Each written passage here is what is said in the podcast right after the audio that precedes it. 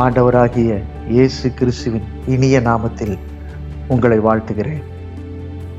யோசேப்பின் இரண்டு தவறான எண்ணங்கள் என்ற தலைப்பில் ஆதியாம்புகளின் புஸ்தகம் நாற்பத்தி எட்டாம் அதிகாரத்திலிருந்து உங்களோடு கூட ஒரு சில விஷயங்களை பகிர்ந்து கொள்ள கர்த்தர் அனுகிரகம் செய்வாராக.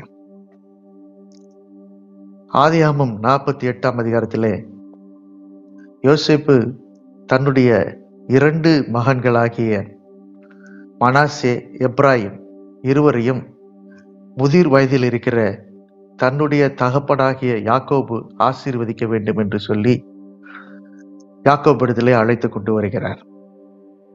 முதிர் வயதானதினால் யாக்கோபினுடைய கண்கள் மங்களா இருந்தபடியினால் அவன் நன்றாய் பார்க்க கூடாது இருந்தது யோசிப்பு தன்னுடைய பிள்ளைகளை யாக்கோபிடத்திற்கு கொண்டு வந்தபோது அவர்களை அவன் அண்டையில் சேர பண்ணினான் அப்பொழுது யாக்கோப் அவர்களை முத்தம் செய்து அணைத்து கொண்டான் என்று வேதத்தில் எழுதியிருக்கிறது. அது மாத்திரமல்ல யோசேப்பு அவ்விருவரையும் ஆசிர்வதிக்கும் பொழுது தன்னுடைய வலது கையை நீட்டி இளைவனாகிய இப்ராஹிமுடைய தலையின் மேலும் மனாசே மூத்தவனாய் இருந்தும் தன் இடது கையை மனாசேயனுடைய தலையின் மேலும் வைத்து அவர்களை ஆசீர்வதித்தான். யோசேப்பு அது தனக்கு பிரியமில்லாதபடியால் எப்ராஹிமுடைய தலையின் மேல் இருந்த தன் தகப்பனுடைய கையை மனாசேனுடைய தலையின் மேல் வைக்கும்படி எடுத்து என் தகப்பனே அப்படியல்ல. இவன் மூத்தவன். இவனுடைய தலையின் மேல் உம்முடைய வலதுகையை வைக்க வேண்டும் என்றான். அவன் தகப்பனோ தடுத்து அது எனக்கு தெரியும். என் மகனே என்று சொல்லி தன்னுடைய இருதயத்திலே உள்ளபடியே எப்ராஹிம் மீது தனது வலது கையையும் மனாசையின் மீது தன்னுடைய இடது கையையும் வைத்து அவர்களை ஆசீர்வதித்தார். யோசிப்பனுடைய முதலாவது தவறான எண்ணம் தனக்கு பிரியமானபடியே தன்னுடைய தகப்பன் தன்னுடைய பிள்ளைகளை ஆசீர்வதிக்க வேண்டும் என்பதுதான். ஆனாலும் யாக்கோபோ தான் மனதில் நியமித்தபடியே யோசிப்பினுடைய பிள்ளைகளை ஆசீர்வதித்தார். இதே போலதான் நம்முடைய வாழ்க்கையிலும் சில சமயங்களிலே யோசிப்பு சொன்னதைப் போலவே என் தகப்பனே அப்படியல்ல என்று சொன்னதைப் போலவே கர்த்தர் நம்முடைய வாழ்க்கையில செய்திருக்கிற காரியங்களை இதற்கு முன்பாக நம்முடைய வாழ்க்கையில நடைபெற்றிருக்கிற காரியங்களை அப்படியல்ல இப்படி இருக்க வேண்டும் என்று நம்முடைய மனதிலே நம்முடைய பிரியத்தின்படி நாம் நினைத்துக் கொள்கிறோம். ஒருவேளை உங்களுடைய வாழ்க்கையிலே நீங்கள் இது ஏன் என்னுடைய வாழ்க்கையில் இப்படி நடந்தது?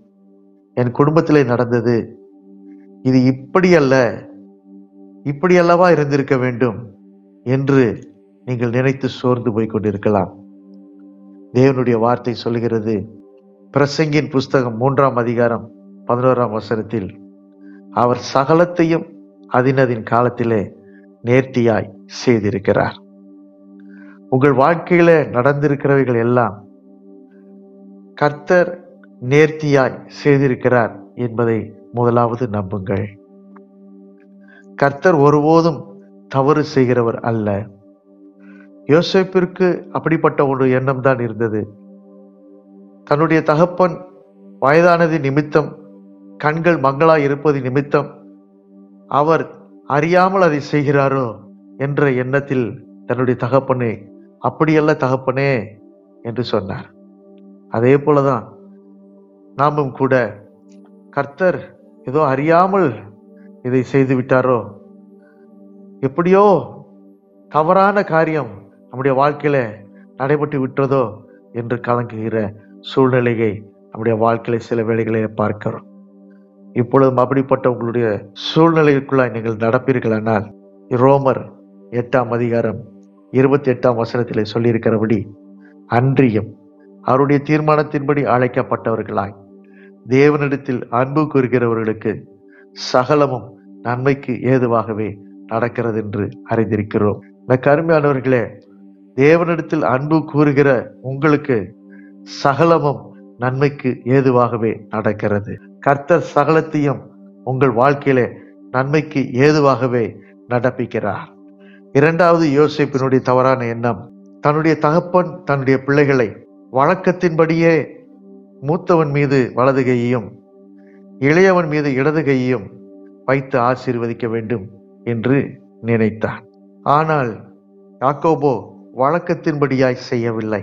நாமும் நம்முடைய வாழ்க்கையிலே நம்முடைய பிள்ளைகளுடைய வாழ்க்கையிலே நம்முடைய எதிர்காலத்தை குறித்து உலக வழக்கத்தின்படி மற்றவர்களுடைய வாழ்க்கையில நடந்திருக்கிற அந்த வழக்கத்தின்படி ஒருவேளை மற்றவர்களுடைய வாழ்க்கையில கர்த்தர் எப்படி ஆசீர்வதித்திருக்கிறாரோ அதே வழியிலே அப்படியே நம்மையும் கர்த்தர் ஆசீர்வதிக்க வேண்டும். நம்முடைய பிள்ளைகளையும் கர்த்தர் ஆசீர்வதிக்க வேண்டும். நம்முடைய எதிர்காலமும் அப்படியே இருக்க வேண்டும் என்று நாம் நினைத்துக் கொள்கிறோம். ஆனால் தேவனுடைய வார்த்தை சொல்கிறது என்ன? ஏசாயா ஐம்பத்தி ஐந்தாம் அதிகாரம் எட்டாம் வசனம் ஒன்பதாம் வசனம். என் நினைவுகள் உங்கள் நினைவுகள் அல்ல உங்கள் வழிகள் என் வழிகளும் அல்லவென்று கர்த்தர் சொல்கிறார். பூமியை பார்க்கிலும் வானங்கள் எப்படி உயர்ந்திருக்கிறதோ அப்படியே உங்கள் வழிகளை பார்க்கிலும் என் வழிகளும் உங்கள் நினைவுகளை பார்க்கிலும் என் நினைவுகளும் உயர்ந்திருக்கிறது. அருமையானவர்களே உங்கள் எதிர்காலத்தை குறித்து உங்களுடைய பிள்ளைகளுடைய எதிர்காலத்தை குறித்து உங்களுடைய குடும்பத்தினுடைய எதிர்காலத்தை குறித்து உங்களுக்கு இருக்கக்கூடிய உயர்ந்த எண்ணத்தை காட்டிலும் கர்த்தர் உங்கள் மீது குடும்பத்தின் மீது பிள்ளைகள் மீது வைத்திருக்கிற உயர்ந்த எண்ணம் மிகவும் மிகவும் மிகவும் பெரியதாக இருக்கிறது. பூமியை பார்க்கிலும் வானங்கள் எப்படி உயர்ந்திருக்கிறதோ நீங்கள் உங்கள் இருதயத்தில் வைத்திருக்கிற உயர்ந்த எண்ணத்தை காட்டிலும் பூமிக்கும் வானத்திற்கும் உள்ள உயரத்தை காட்டிலும் மேன்மையான உயர்ந்த எண்ணங்களை கர்த்தர் உங்கள் மீது வைத்திருக்கிறார். ஆகையால் அவர்களுக்கு இப்படி நடந்தது எனக்கு இப்படி நடக்கவில்லை.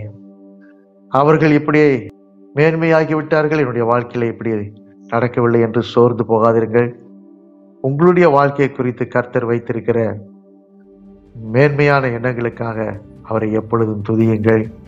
கர்த்தர் நிச்சயமாய் உங்களை ஆசீர்வதிப்பார். அவருடைய வழிகளின்படியே நீங்கள் நடக்க சிறுபானியங்கள் அப்படியே நடங்கள். கர்த்தர் உங்களை மேன்மைப்படுத்துவார். நீங்களும் உங்களுடைய பிள்ளைகளும் உங்களுடைய குடும்பமும் ஆசீர்வதிக்கப்பட்டிருக்கும். நீங்கள் மேன்மையாய் உயர்த்தப்பட்டிருப்பீர்கள். கர்த்துடைய பரிசுத்த நாமம் மகிமைப்படுவதாக. ஆமேன்.